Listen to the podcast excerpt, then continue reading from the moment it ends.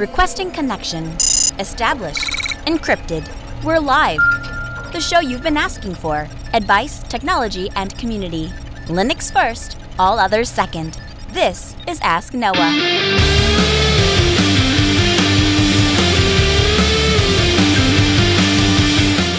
Live from Altispeed Technologies, the Ask Noah Show starts right now. This is the show where we came to do all the things on Linux they said couldn't be done and take your questions on how to do the same.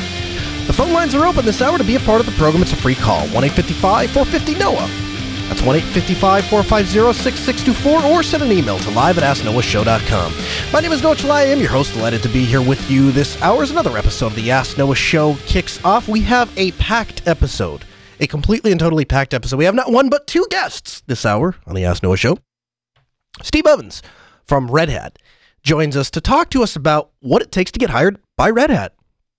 I'll bet you in the year and odd change of months that we've been doing this show, the question, the, the one repetitive question that I get every time I meet somebody in person doesn't necessarily come up on the air a whole lot. Doesn't necessarily come up uh, in emails or anything like that. But I, when I meet people, when I sit down with them, one of the things they want to know is they say, Noah, you've been to all of these open source places. You've been involved with at a deep level with all these open source companies. What do they look for? And how do we get a job with them? And Steve not only has an interesting and exciting story about getting a job at Red Hat, but Steve's job in and of itself is super interesting. And what he does for Red Hat is super interesting. Now, I have said that I've said it here on the air. I have said it to Steve directly, and I'll continue to say it until I don't think it's true anymore. And that is that the one thing I can't stand about Red Hat is I don't think they do a good enough job about telling the rest of the world all of the very cool things that they do. And uh, as I brought some of those concerns up to Steve and, and to other people uh, at Red Hat, they said, you know what?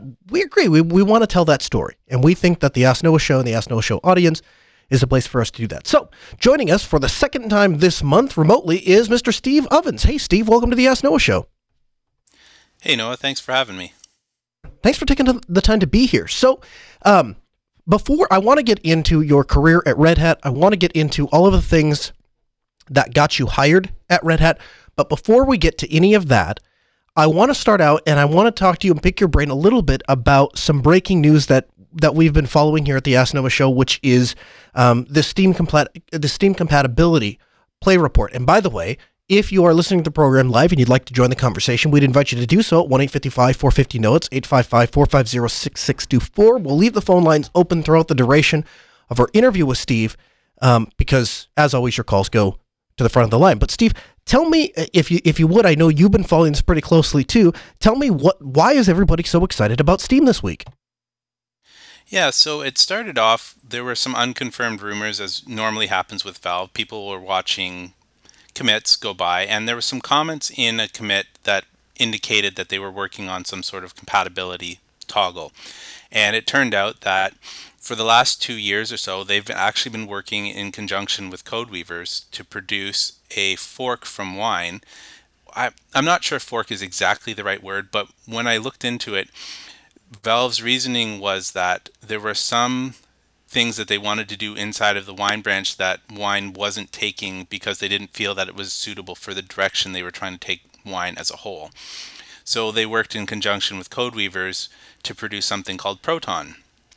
And Proton has a lot of enhancements, especially when it comes to games that need multi-threading or that benefit from multi-threading.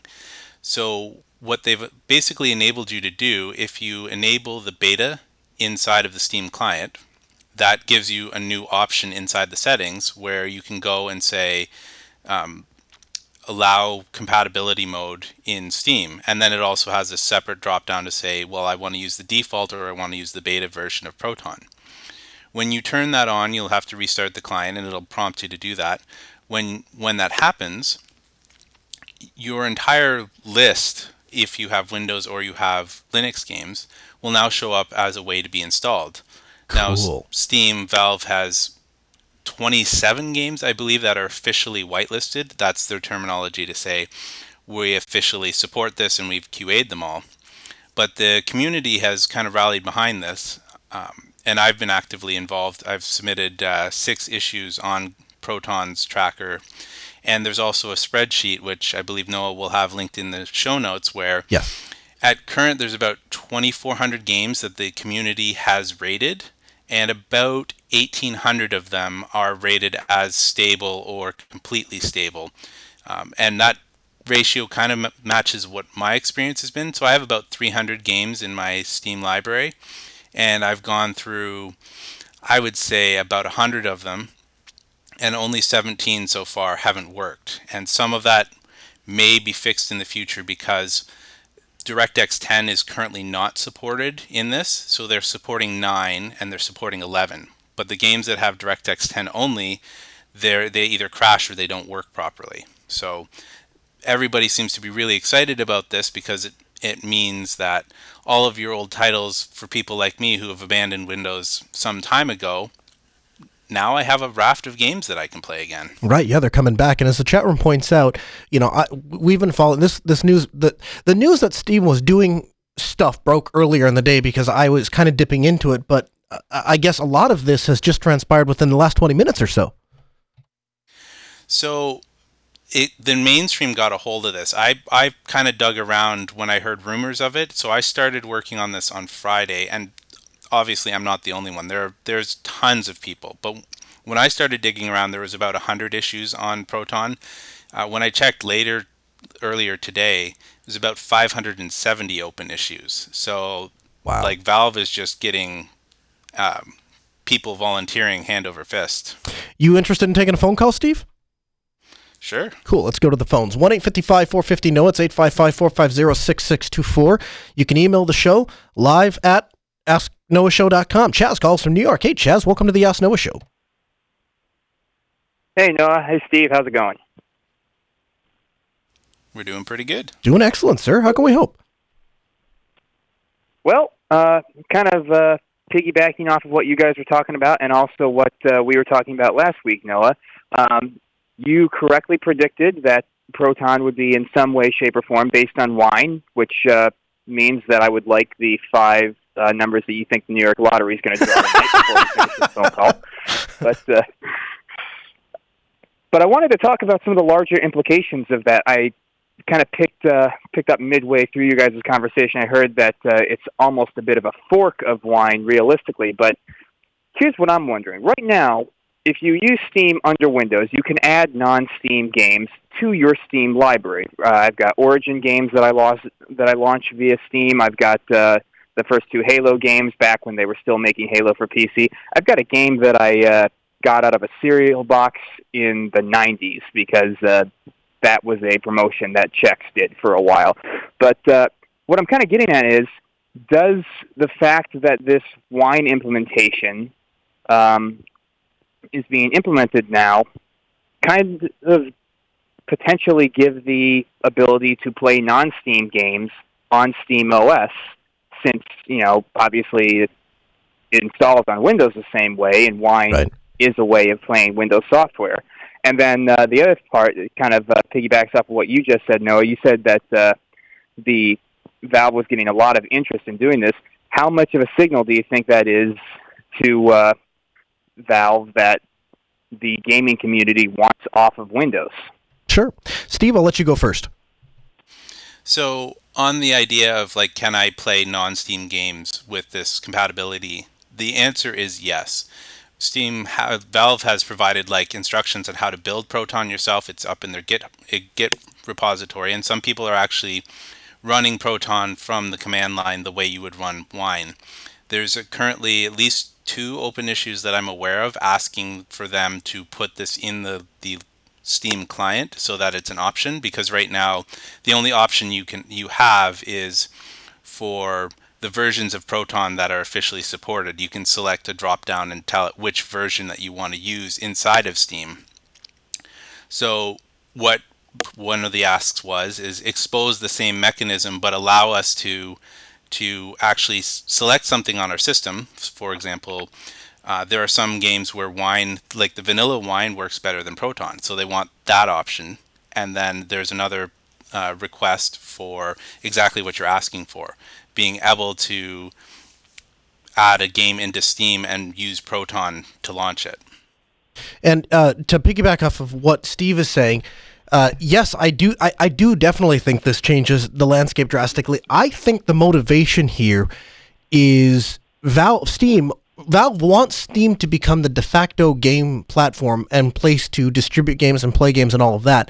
And I think as part of that, they want a cohesive infrastructure, a cohesive operating system that they can base all of those games on, and they don't want that necessarily to be tied to Microsoft. They don't want that to be tied to whatever whim uh, Microsoft decides decides to go. And they've also found that on a pure technical level, when you take the religion out of it, when you take the emotion out of it, when you take the market out of it, on a pure technical level, Linux uh, Linux every single time when stacked back to back will outperform a Windows box. Just the way the, the efficiency of the way the code is written, the efficiency of the way the system is designed, you're going to get a better performance on Linux than you would on a on a competitive uh, or the, on a comparable Windows box. And so if you're the game manufacturer and you can get away from some of the market hurdles and say, "All right, I understand that nobody it's a chicken or the egg thing. You guys don't want to game on Linux because nobody has ported their games and you guys don't want to port your games because nobody has, you know, because nobody uh, is there to play on it. Let's bridge that gap for, for a little bit because in the end, we all win and at the end, that's what we need to make our platform successful and stable and have a lot of longevity left in the thing." And um, I don't think they're going to see a lot of resistance from Microsoft because I think Microsoft interest in the gaming platform is on the Xbox console. I don't think they really care about PC gamers. So, all that to say, I think that there are a number of different forces working from all sides of the equation to, to, to push this forward. And I think this is just the first. I don't think this is the last of it. I think this is the first step of what we're going to see as a continual transition towards Linux gaming. I think Valve cool. also wants now, to piggyback on some of the uh, the goodwill of the community, and I don't mean that in a derogatory way, but they recognize the value of getting a bunch of eyes on something and and fixing it. You know, a lot of us are more uh, technically inclined, right? And yeah, we're going to look and say, "Give me the debug log, and I will tell you what the problem is and how I fixed it." And on top of that, um, they've shown by their injection into the kernel, like kicking stuff upstream into the kernel for, say, the Steam controller, that they realize the value of committing things upstream and they don't have to carry this burden by themselves. Right, absolutely. Chaz, uh, you were going to jump in there? Yeah, I was just uh, wondering do you think this means we see a resurgence in uh, Valve encouraging companies to build their own Steam machines and uh, subsequently sell them, or do you think it's going to be uh, more along the lines of just here's our operating system, go ahead and install it or build a PC on your own and, you know, whatever happens, happens. Yeah, I don't think Steam has an interest in Steam OS without the Steam box, right? I, I because at the end of the day, as long I can say all I want to about the longevity of Windows and the longevity of Steam and the longevity of gaming on Windows and all that, um, but at the end of the day, today, the world we live in today, in August of 2018, Microsoft Win- still makes Microsoft Windows 10, and Steam still runs on Windows 10. So today, that's not a problem. And I don't think Valve would be bending over backwards. And I think, you know, essentially forking forking the wine infrastructure and and working with a company as large as Codeweavers to create this system. I think that is definitely bending over backwards to get Windows games to run on Linux. So there's no real benefit in that to them today unless unless they're interested in eventually pushing hardware boxes. And if you think about it, it, it it's it's a it's really it's a three part rub for for Valve. It's a three part win because they win in the aspect that everybody wants to publish their game to Steam, and you can bet that Steam is making money off of that off of those transactions. They win in the fact that they are going to be able to compete in the PC market space, the console market space, and eventually I think they're going to move into the Android market space. I think they'd like to be in the mobile gaming space. I think that as you see them build this infrastructure out, and I think as you see them make some of these decisions, I think all of those lead to a, a, a, a very long picture of really 30,000 foot view, as it were, of this of this landscape and saying, all right, what do we need to do? What decisions can we be making today to make sure that we are the most dominant, relevant gaming platform 10 years from now? And I think what they have latched onto, correctly, I might add, is that when you can when you can tag on to this aspect of community, uh, everybody wants to pitch in. Steve, you yourself have contributed to this uh, repository for Valve. Yeah, it's just minor things, right? Like I, I made a couple suggestions saying like here these things should be whitelisted and this is why, and I had these problems and this is how I fixed it. Like just very minor things. I haven't done any code, but you know, uh, I do what I can in my free time. Absolutely, but uh, you know, downplay the you know the individual contribution, but the the the my I guess my point was that they are getting they're going to get people that are going to willingly give of their time uh, for free to make this reality happen. And and and and in doing so they're going to foster this this uh, this community. And that is as we've seen with companies like Apple that kind of marketing is very very powerful. There are a lot of people that will go buy the latest iPhone not because it's a technically superior product but because they just want to be known as the guy who has the latest iPhone because the Apple has built a culture around these product, uh, products, right? And and you see that, and we see that in the Linux sphere as well. You'll go to these Linux Fest and stuff. I've, I've said numerous times, one of the best things about going to places like Southeast Linux Fest, it's not necessarily that I mean, they do have fantastic speakers and they do have great food and there is, you know, wonderful networking opportunities and stuff. But the real value there is that people get passionate and excited to be around other enthusiasts. And I think that's the kind of community that the, these kind of decisions that Valve is making is fostering. anyway, uh, thank you so much, Chaz, for the phone. I, I, appreciate it. We went a little bit longer with that than I than I ordinarily would, but I do appreciate uh, you taking the time to call. And Steve, thanks a lot for breaking that down and, and working with us on that. Again, as Steve said, there is a uh, it's a Google Sheets document. It's the Steam Play Compatibility Report, and we'll have that linked in the show notes. You can get the show notes, of course, by going to podcast.asknoahshow.com and uh, click on the latest episode, um, and, uh, and we'll have that linked for you there. Steve Ovens, thanks so much for taking the time to be here with us. Um, I appreciate you talking to us a little bit about the Valve issue, the Steam issue. Of course, that's not really what you, we brought you here for. The real the reason that you're here is because we get asked time and time and time again, how do I get hired by companies like Red Hat? How do I get hired? How do I get paid to do the thing that I love to do, which is work in the open source community? Now, before I get to any of that, I, I, I got to ask you a couple basic questions. The first of which being, how did you get started on Linux? What was the first time that you realized there was this cool and exciting, albeit alternative operating system? So that's kind of an interesting question. My dad had always had a computer. He worked for one of the big five banks here in Canada, and he brought home a computer with, you know, we had dial up when there was only BBSs kind of kicking around. So I'd always had computers kicking around in my house, although we weren't allowed to touch them because they were crazy expensive. Um, he had this thing called Mandrake at one point, and I was like, "Oh, well, how do I run things?" And he's like, "You don't. It's not that." And I was like, "Oh, well, I didn't even think anything of it." Um, I grew up in a small town, and by small town, I mean I grew up in like a suburb of a small town, like 2,000 people, and my little area had like 30 people in it. Uh, so we didn't we weren't really the bastion of technology. Um, so I really didn't hear about Linux before I went to university. I, I when I moved into the dorms, my next door neighbor, he had a next door neighbor, and that guy had Linux on his machine. And so I met this guy. His name was AJ. I met AJ through my friend Bob, and AJ had this whole automated system where every morning he would have something print out. He had some sort of Perl script that would talk to the university website and print out his schedule for the day and it was like all really neat like stuff that at the time most people didn't know how to do in windows. Uh, so bob my next door neighbor was really interested in that. He's like i want to i want to do this thing. I want to tinker with it.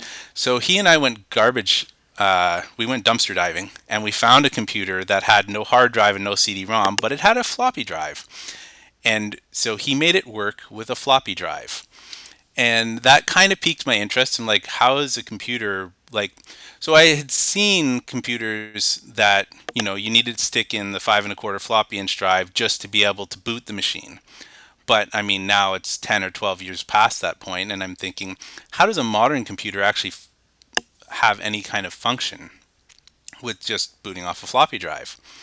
So he he did a lot of really interesting network type stuff. I wasn't really interested in that at the time, um, but he kind of kept at me, and I'd say a year later, maybe two, he convinced me to install Gentoo of all things on one of my computers. Uh, it took four and a half days to compile GNOME, and I was crossing my fingers, you know, hoping the power didn't go out.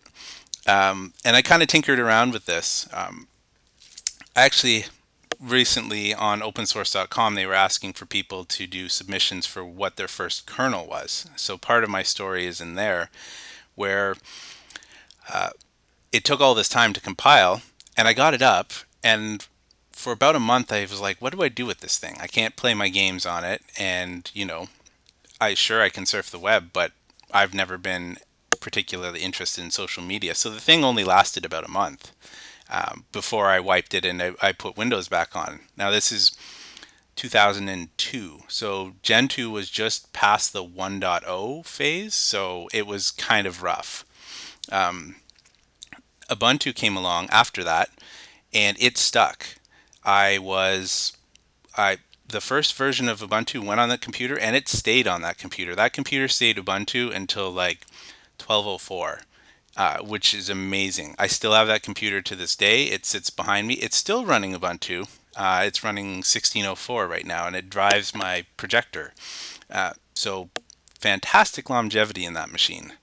Um, so that's really kind of how I got interested in Linux. How I got into a career in Linux is a completely different story. Okay. So I had always been a tinkerer uh, I liked to when it came to computers. I'm not much for tinkering with you know security systems or anything like that, but I was that guy that was getting the lead and tracing the contacts on your AMD CPUs so that you could mod it into being a multiprocessor one. And I was doing all kinds of stupid stuff like that. And it was legitimately stupid. I probably could have fried myself several times over because I just like take the fan off and start tinkering around with it while it's on. what uh, does this button do? Yep, exactly. Um, I, I grew up with dip switches and, and macro processors and all of this sort of stuff inside of a computer. Um, so I was never really afraid to tinker around with anything like that. So when I went to university, our university help desk people were, hmm, let's say, lacking. I hope none of them are listening. I'm sorry if you are. Uh, So that led to me actually supporting my faculty's computers, uh, particularly when it came to big presentations and stuff like that. And through that, uh, about this time was when I, about halfway through university, is when I had switched to using Linux full time. Um, and so one of the one of my professors looked at me like, you know this computer thing, so uh, why don't you take care of my database? So I became like a database administrator. Um, Very qualified database administrator, by the way. yeah. Uh, but that kind of worked out for me. Uh, so I did that until the end of university. And when I finished my undergrad, uh, which, by the way, was in political science and history, I had I had two undergrads. Um, this professor said to me, "Well, if you want a job, I'll I'll give you a job. I'll pay thirty dollars an hour, but you have to take your master's. So she strong armed me into taking my master's in political science, and one of the things I had to do was was do the teaching of the first year database class that is required for reasons I don't know. I don't know why universities choose which courses are mandatory, but I had to take this class that nobody wanted because it was always the first year people and the teachers didn't want to teach it and the students didn't want to be there because they had to be there. So it was it was an interesting an interesting transition. So i'm getting all of this experience with um, databases which i've long since forgotten but i've been running linux this entire time. And i see a post from imax the movie studio saying that they're uh, they're looking for someone. And it was one of those things that i just i knew that if i could get them to talk to me they'd hire me. I don't know why. Maybe it was just uh, you know teenage arrogance. Well, I guess in this time early early 20s arrogance, but I hounded them until I actually got them to talk to me. And they hired me because I threw around terms like CentOS, which at the time, this is like 2005, most people hadn't even heard of Linux, let alone CentOS, the Red Hat clone, right? People had heard of Red Hat and Mandrake and Right. maybe had heard of Ubuntu at this time. Um, so that's really how I started working with open source, and things kind of progressed from there. So um, I worked for IMAX for three years, working in the post production part of it. So we took the the film, the artists took the films, and IMAX was particularly interesting because their entire workflow was Linux. The artists came in. We had three artists, 300 artists that would come in, and they'd sit down on on these CentOS machines with uh, Wacom tablets, and they'd do their thing. And it was me and one other person that would support the entire artist workflow. And I learned how to do Bash scripting, and I learned about practical networking. Um, I started to touch things like Gluster, although that was like super super beta. I learned about uh, how to work with scripts. Like I did a lot a lot of Bash scripting, and I started to pick up Python during that time. Okay. Um, So that's that was really the launch into it, and after that, I moved on to a job. So during this time, I had a girlfriend, and uh, she became my fiance. And I'm looking at it, and IMAX, while it was steady-ish, the post-production is only happening when there's like no movies to be shot. So the job starts when the bad weather hits. So it was a, a winter job sort of thing. I would work from, say, September through to April or May, and then when the movies are actually being shot, there's obviously nothing for us to do in post processing. Right. So I was looking for something more steady, just year round, I guess. And I ended up getting a job at a place that had nothing to do with open source. Um, they had, like, they had a couple of SUSE servers, and that's why they hired me. Um, and one of the things that always has stuck with me about that job is the my boss at the time was um, he was Slavic, and he brought me in, and he says to me in his very very Slavic accent, "You know why I brought you in?" And I said, "No, not really." He's like, "Because you had political science as your schooling, and you're applying for a technical job." And he said, "You have," and I'm not going to say it because we're on the air, but you can. Nope. Steve, I think we uh having a bit of a technical. There we go. You're back now. Sorry about that. So you're having a conversation with your professor, and you said we're not going to say this on the air, but So the guy, this is the boss that's interviewing me. He says, uh, you know, you have political science as your background and you're applying for a technical job. You really have, uh, I think the Jewish people say chutzpah. and Okay, he, so yeah, he sure. was he, he hires me because I apparently had the gall to apply for a technical job when I had no real technical schooling. Um, so I went into this place and found out that they had infrastructure that I don't even know how it was standing. It was kind of standing on one leg. Uh, they had SUSE servers that weren't supported, hadn't been patched. Um, they didn't know how to do database replication. They weren't doing HA anything. And so I came in and I was like, okay, well, what's my budget? And they said, nothing. And I'm like, I'm going to put CentOS on these machines. And so that's what I did. And for them, I actually wrote a fork of Anaconda, which is, for the people that don't know, the Red Hat installer. So my previous job at IMAX, like I said, I'd started to pick up Python, which when I opened up Anaconda, I was like, oh, this is Python. I know how to do this. Um, and the reason why I forked it was because I, at this time, live CDs were almost unheard of, at least for enterprisey software. So I made it a live CD where it boot into the desktop and there were three icons, and you would click on the icon and it would generate you a um, a kickstart file for the different type of server that you wanted to install, and then would go ahead and install it. It would provision it that way. Um, so it was just that sort of thing. So that wanting to be a tinkerer, and I'm I'm getting to the Red Hat part. I know there's probably some people that are, this is a great hype. I just have to tell you because I'm I'm like riveted. Usually I have a trouble struggling letting people talk on my show, and I'm like I'm riveted to the story. So this is great. I am going somewhere. I'll I'll get to the whole how this all ties in. So, anyways, I go in and I do this, and I kind of saw the direction the wind was blowing. When I started, there was me and one other Linux guy, and he was he was quite older. He fancied himself a programmer in Bash. He, and I really mean that. Like he would write three thousand lines of Bash and call it a like, and it was legitimately a program, but like really hard to follow. Bash, as once you get to a certain size, is just cryptic. Um, but anyways, they decided to let him go, and they kept me on eh, because I had made these efficiencies to their infrastructure. So my time was becoming less and less needed.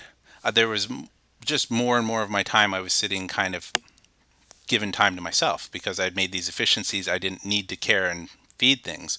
So I started doing things like um, I learned how to compile, yes, compile Python for AIX because AIX doesn't have a native Python um, interpreter, and a lot of the clients that we had would not install an AIX anything that if it didn't come out of the box, they were not installing it. And so that led me to taking a look at what the database people at this company were doing, and I looked at all the the manual work that they were doing. I'm like, you know, I probably could help you with that. So I would I wrote them an installer. Like I figured out what they normally needed to do, and I wrote an installer, and they started using that for the people doing the database stuff. And all that was was just basically a, a front end for a gigantic Python script that would do all of the stuff that they needed to do. So I decided that it was time to leave that job. Um, I kept saying to my wife, I don't know how much longer they're going to keep me along because, uh, you know, I'm doing like 20% work sort of thing. And I was feeling bad about it. So I ended up taking another job. And this company did work for the auto industry. So they, they do the, the websites for all of the major auto industry, particularly like if you go to Chrysler, for example, and you want to rotate the car or you want to add new rims and all that sort of stuff, all of those images run through this company's servers. So, you know, people wise, not a really big company, but importance wise, high impact. Right. And uh, I just did the same sort of thing. I wrote uh, a Django web front end for doing deployments because they we had an issue of like who was deploying what and when and all that sort of like kind of auditing trail. Um, I picked up a lot more Python at that place, and during this time, I was like, I really wanted to start going to conferences a lot more. I had always been going to Ohio Linux Fest, which, by the way, um, plug plug, their their conference is coming up on October 12th, and I will be there doing three different talks.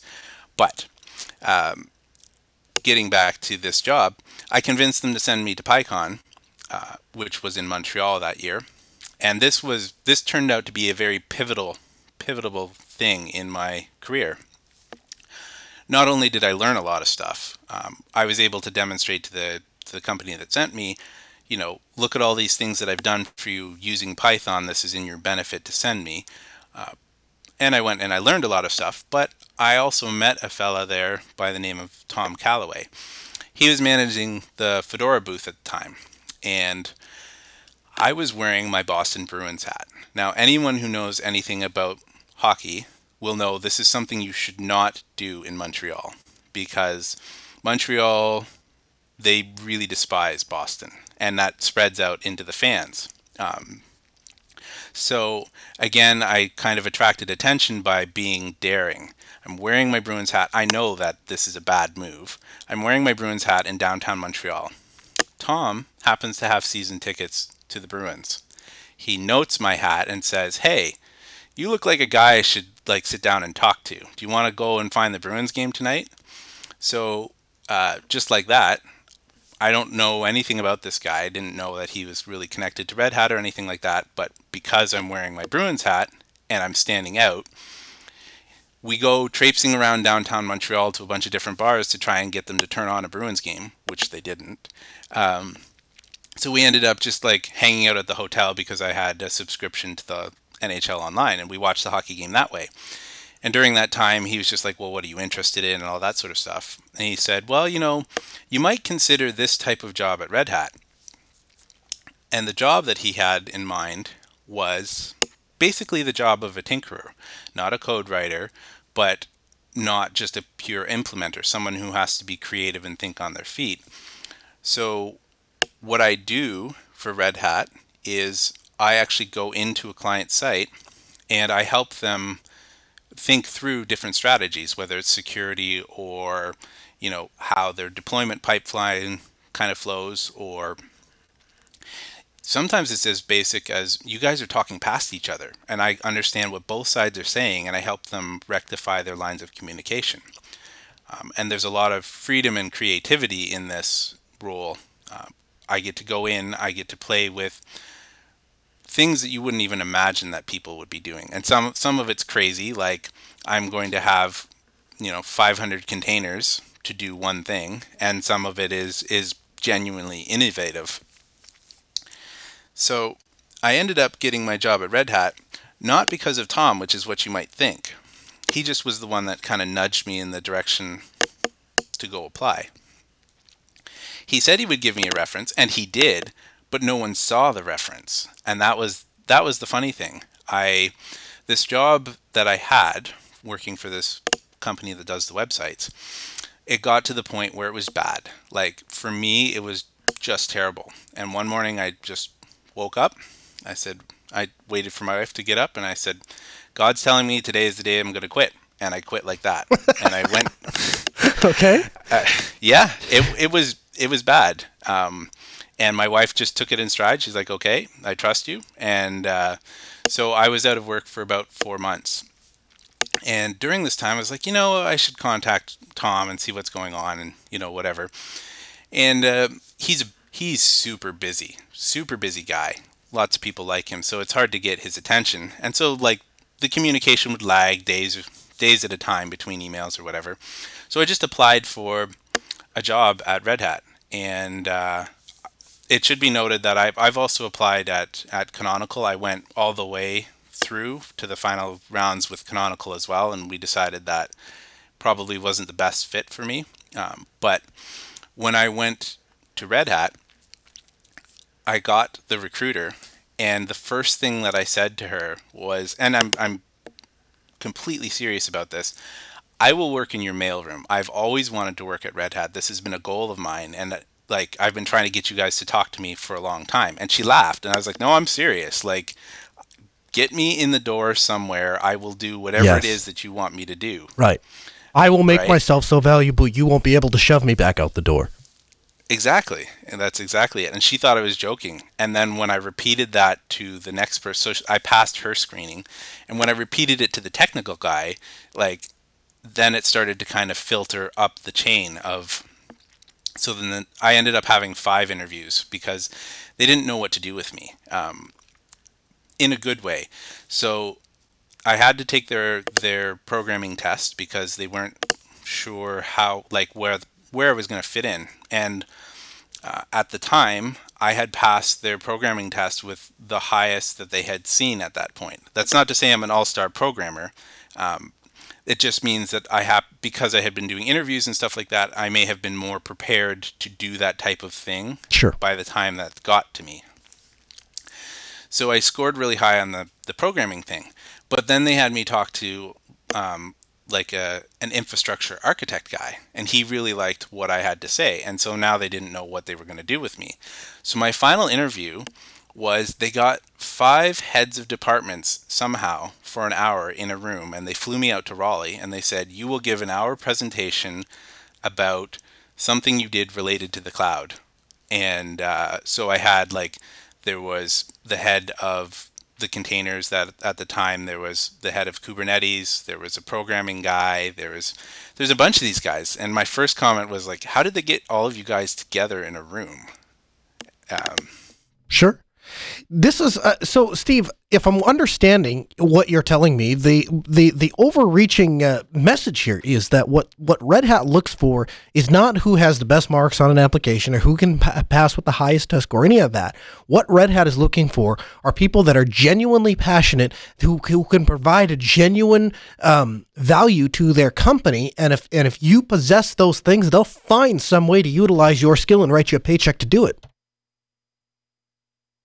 Yeah, that's absolutely right. I think Red Hat values Red Hat really does value passion and community and your drive. And they they put a big focus on getting to know the right you and they want to intersect your your skills and your desires with where the company is and they feel that that is the best way to provide people a means to make a living but at the same time to drive the innovation. If they can if they can find that bullseye and put you right in the middle of all of that, they know that it's good for you, and that in turn is good for Red Hat. Um, I did a talk at Ohio last year about what it's like to work at Red Hat, um, and I'd be happy with to talk with anybody about that specific topic at at any time.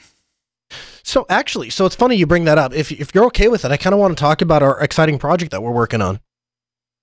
Sure, go ahead. Awesome. So one of the things that you you and I have talked about is the fact that um, it would be great to see Red Hat do more community outreach stuff, and specifically you to do a lot of community outreach stuff because you have so much experience in these varied workplaces and varied environments with all of this really cool technology. And so what Steve is going to start doing is he's going to start uh, to put together some tutorials for us here on the Ask Noah show, and uh, every couple weeks, every month, every so often, whatever schedule him and I land on on, um, we're going to air those tutorials. And so, one of the things that's always been my passion is helping people get started with technology, helping people get into technology. And uh, if you're if if those of you that follow me back back in the last days, you'll remember I used to do a similar kind of thing. I would, I when I would find a piece of technology I was excited about, I would do a tutorial. Now these days, I just don't have the time between prepping for the Ask Noah show and helping with all these other projects that I'm involved in and running a, a company. I just don't have a lot of spare time. And Steve is doing this literally as his day job. So when a new technology like uh, Kubernetes comes out, and you want to know what is what what are Kubernetes and how do they work and how do we set them up and what can you do with them there is somebody like Steve, who is, by the way, more than qualified to talk about Kubernetes, as I'm sure he'll talk about in a second. He can go through and give you a short elevator pitch that we can air in the show. And then either if the tutorial fits, we'll put it in the show or we'll publish it outside the show and we'll have a link and reference to you so you can go back and dig in and find more information. That, did I kind of, is that a, is that a good elevator pitch, Steve? I just kind of winged that. Yeah, sounds pretty good to me. So, uh, just on Kubernetes, for example, just because I brought it up because it comes up on in in listener email, it comes up in the contact form. Uh, you have some experience with Kubernetes. Yeah, I do. So my job since I've been at Red Hat has been to work with OpenShift, which is Red Hat's platform for Kubernetes. So it's basically Kubernetes with a lot of enterprise features that we built around it that maybe didn't exist at the time or didn't meet the needs of corporations. So that's what I do almost every day, working with Kubernetes and, and containers and things of that nature. I love it. Steve Ovens, thanks so much for joining us. I appreciate it. Uh, his uh, follow him on Twitter at Linux Ovens. We'll have a link, of course, to, to his Twitter in the show notes, as well as everything that Steve has talked about. All of that will be linked to podcast.asknoahshow.com. Anything else you want to add before we let you go, Steve? Just that uh, I promise not to spam you on Twitter. Um, I really detest people that you know make 700 posts a day. So I I post like once a week or something like that, and it's not personal. It's usually all technical. You won't get my political views on anything or anything like that. It's to help with announcements and to make amplification of signals. I love that. That's fantastic. Steve Ovens, thanks so much for joining us on the program. We'll get you back in the program real soon. Thanks, Noah. I appreciate it. 1 855 450 Noah, 855 450 6624. You can email us live at asknoahshow.com. Make your voice heard, become a part of the program. If you're not in our Telegram group, you need to be. Telegram.asknoahshow.com. I think we're getting to the point where we're a little overdue for a drawing of sorts. We're going to have to give something away. Something good is going to happen here in the, in the next little bit because we just haven't done anything fun in a while. So details on that to follow. But this week we had an interesting discussion in the Telegram group. I am part of a number of different um, groups. They're not related to the Ask Noah show per se, but of course, any place I am, it's it's show prep material. And one of the one of the um, home lab groups that I am in, there was a discussion this week about a service that Amazon is offering called Amazon Next Generation. And uh, this service is an installation service where they where a contractor builds your house or builds a house, I should say, and they contract then with Amazon to put Alexa and smoke detectors and Wi-Fi and all of this stuff that is all tied to the Amazon cloudosphere. And then you schedule a time with your Amazon consultant, and this Amazon consultant comes out and turns your smart home on for you. And there was a gentleman that purchased a home with this Amazon Next Generation installed, and he noticed that there he's a technical guy. Obviously, he's in a group that we talk about home networks and stuff like that. And he finds this very expensive, like twelve hundred dollar Ruckus access point. He says, "What is this thing? And who would leave this in a house? Why is this here?" Does a little bit of digging and comes across this this service that exists from Amazon that, quite frankly, you can barely find anything out, and unless you really, really dig. Um, calls the service up, calls Amazon Next Generation up, and says, "Hey, I have this uh, access point that's in my house, and I want to use it because it's like a twelve hundred dollar access point." And they tell him, "You can't activate the access point. You actually have to go through." us and we're gonna we're gonna come out and do this and so he has been he has been I- explaining and documenting this entire procedure of getting this home that he purchased with all of this technology built in that he can't use because he needs a consultant from Amazon to come out and activate the stupid thing for him. So we've been having a lively discussion about what do you think? Do you think that's a good idea? Do you think it's do you think it's okay to have uh, companies that are building technology into your house that you can't use without their blessing? Does that seem like a good idea to you? So you too can be part of that discussion. Telegram.asknoahshow.com. Also, another thing I wanted to mention is our logo competition. We are rapidly winding down our logo competition. Uh, we've gotten some t- fantastic submissions. Um, we are having a board meeting where we're gonna uh, all of the uh, Altispeed team is we're gonna come come in and sit down, and if they're remote, they'll obviously be sent copies, and we're gonna look through all of the top designs. And then from the top designs, it will eventually go to our graphics and promotion team and, and social media guys, and they will pick their top favorites, and then it will ultimately come to me, and I, I get the final say because my name's on the door. But uh, if you have an interest in submitting a logo, we are refreshing our logo at Altispeeds Technologies. We've gotten to a point where we said it's we're coming up on 10 years. And so we want to start the next year out with a bang. Um, we previously said the deadline was going to be in November, but we may move that back as we have gotten wonderful, amazing submissions. I I absolutely confident we would come out with a fantastic logo if we stop now. But if there's somebody out there that wants to give it a shot, email us logo at altispeed.com. Send in your design. You can just send a JPEG or something like that, just enough that we can look at it and decide if it's something that we think would fit us well. And we will, of course, get in contact with you and say, hey, uh, this is really great, but we need to make this change or that change. Um, all of the details can be found in a previous Ask Noah episode where we kind of outline the competition a little bit more thoroughly. We'll, we'll link to that episode in this episode's show notes. And so if you want again the show notes, if you if you're not reading the show notes, if you're not going to podcast.asknoahshow.com, you're only getting about half the show because like this week there's one, two, three articles that we didn't even get to, or four articles that we didn't even get to because we just don't have time. And uh, and we have so many interesting things to talk about with people like Steve Ovens.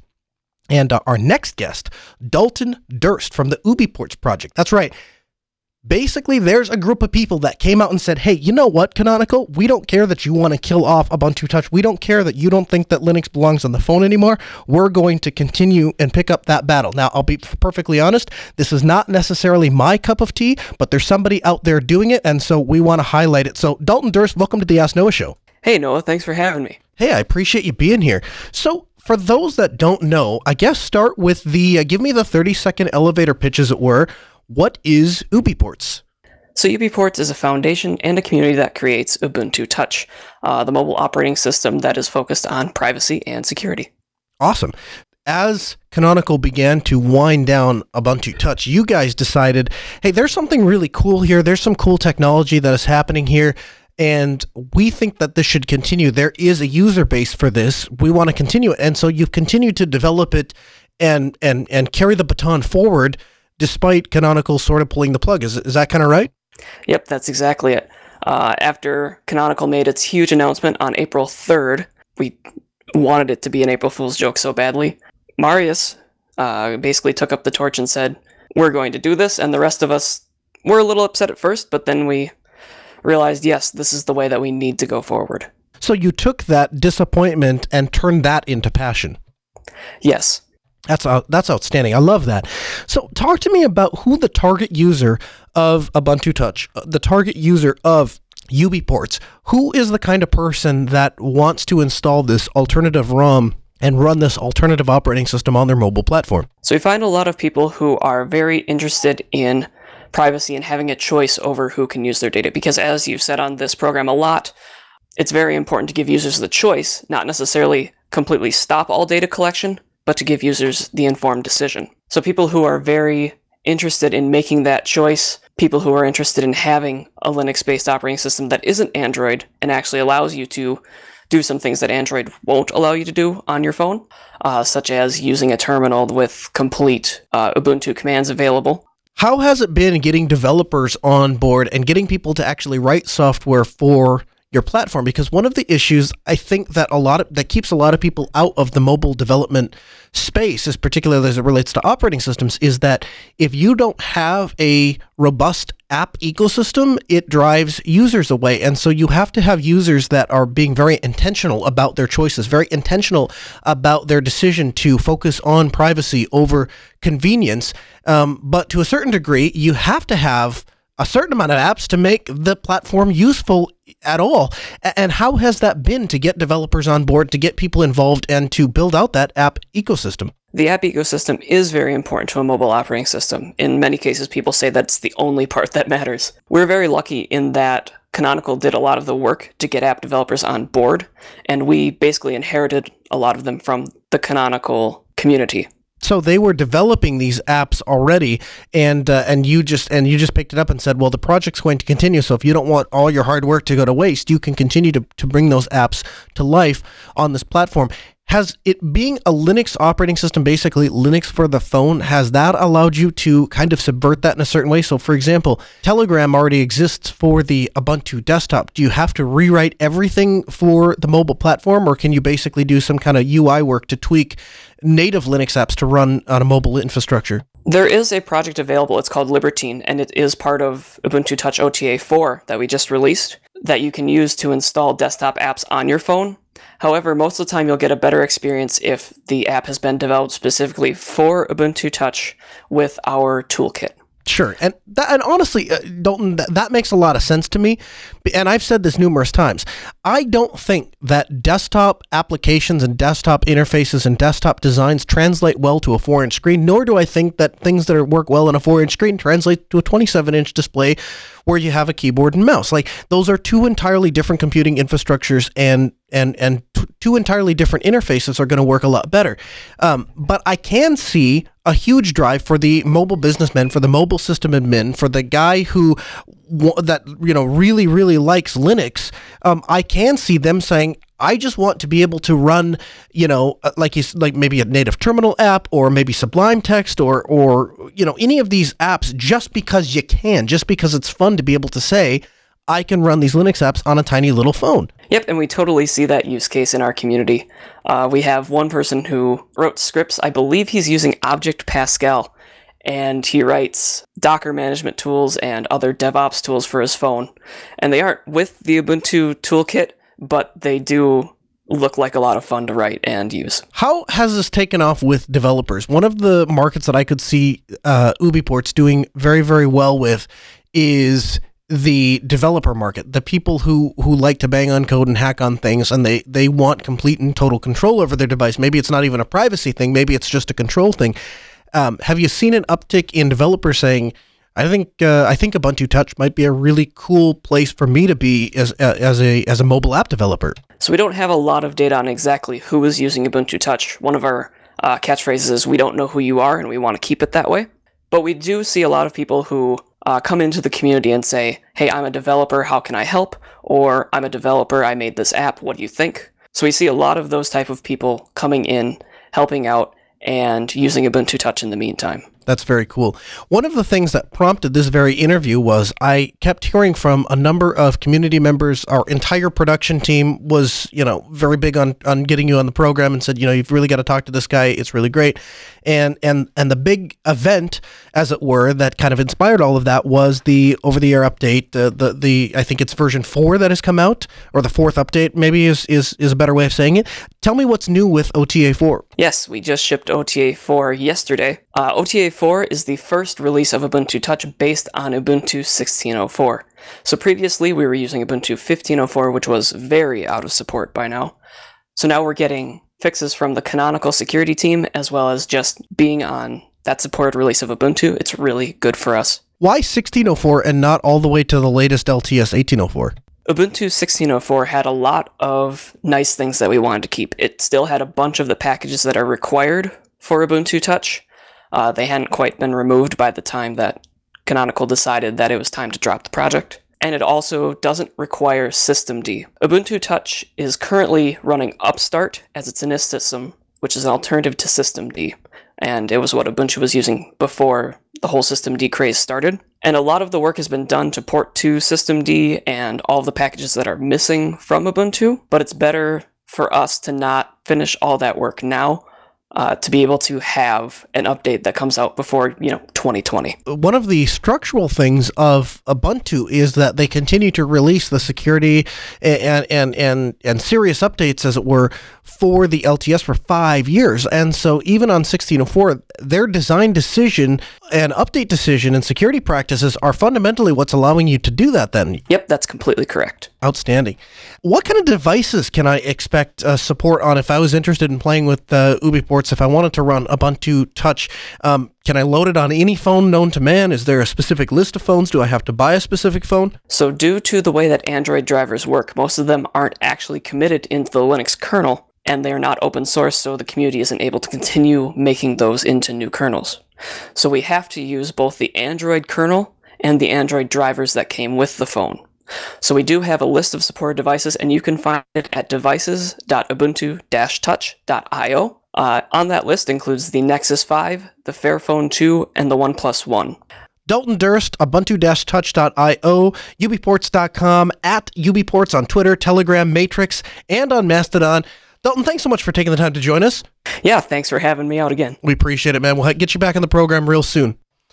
Again, that was Dalton Durst. Uh, phone lines are open 1 855 450 NOAH. It's 855 450 6624. The email live at asknoahshow.com. Make your voice heard. Become a part of the program. Just a couple minutes left in the hour. Um, this I, I just want to bring a little bit of attention. Don't want to spend a ton of time on this, but uh, unifi-led.ubnt.com. It is a network managed LED panel with a dimmer switch. That's right the fine folks at Ubiquiti, products who we absolutely love and with just a couple of exceptions use their products exclusively, have developed a drop in LED light panel. Now, this light panel will replace a standard ceiling tile. Now, here's the great thing this is the very cool thing it's powered PoE. That's right, you heard that right. The light panel, which offers a 100 watt light panel that drops into your false ceiling, is powered over Ethernet. So it is a network light that is powered over Ethernet. You run your network cable, low voltage network cable into the ceilings, doesn't require an electrician. Replace ceiling tiles wherever you want with these network managed LED dimmer panels. And then from the UniFi Control software, you can program network based dimmers to work. Now, this is not a cloud product. As UniFi has done numerous times before and continues to do, they offer local network on the LAN based devices, things that anybody can use and don't require any sort of cloud or they certainly don't require an Amazon representative to come to your house and activate the stupid thing. I think PoE lights are absolutely going to be the way of the future. If you have ever had to deal in a large office environment or a warehouse where you just need to get some lights going, you know how expensive it is to get an electrician out there. Not going to spend a lot of time on it, but just wanted to bring your attention to it. More information in the in the show notes.